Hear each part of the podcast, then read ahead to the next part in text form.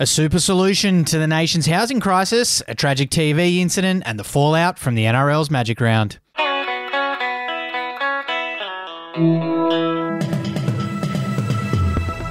Hey, it's Effie Bateman, and welcome to your Daily Betoota. And I'm Wendell Hussey. This is what's making news up in the Channel Country.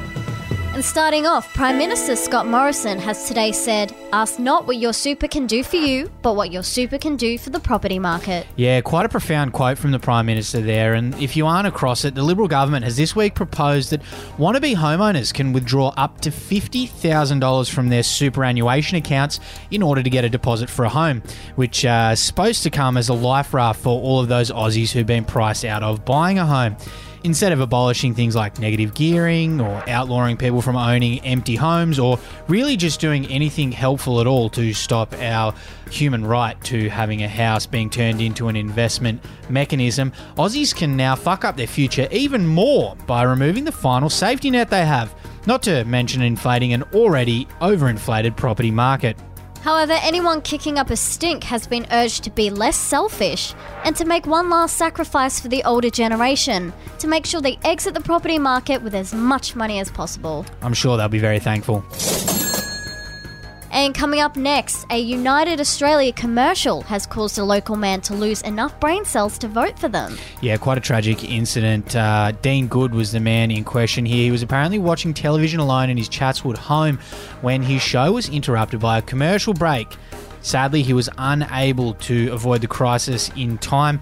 Batteries in his TV remote went flat, couldn't mute the ad.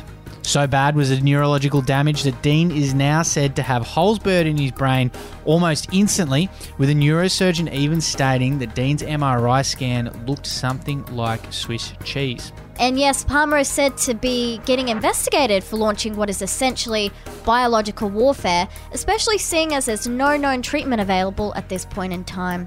Yeah, devastating. You do feel for the victim's family there. And lastly, Suncorp Stadium has chucked the entire pitch into a skip bin after eight NRL matches in torrential rain over the weekend. Yes, it was another successful weekend of funny outfits and uh, a little bit rowdy spectators. It's been revealed that the NRL's Magic Round in Brisbane was a resounding success. However, while it was a welcome reprieve from the mercilessly boring federal election campaign, one negative aspect of Magic Round is that's not likely to get much consideration is the sheer environmental damage that's been caused by a few hundred enormous rugby league players playing footy on wet turf for three days straight.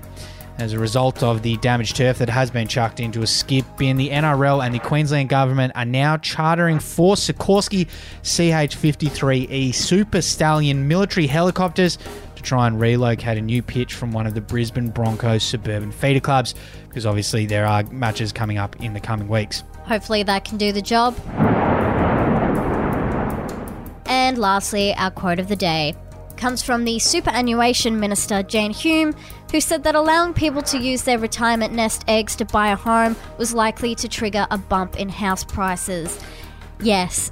Sensational problem solving from mm. the people who are paid a huge amount of money to solve the nation's problems. Great stuff. You love to see it. Anyway, that's what's making news for today. I'm Effie Bateman.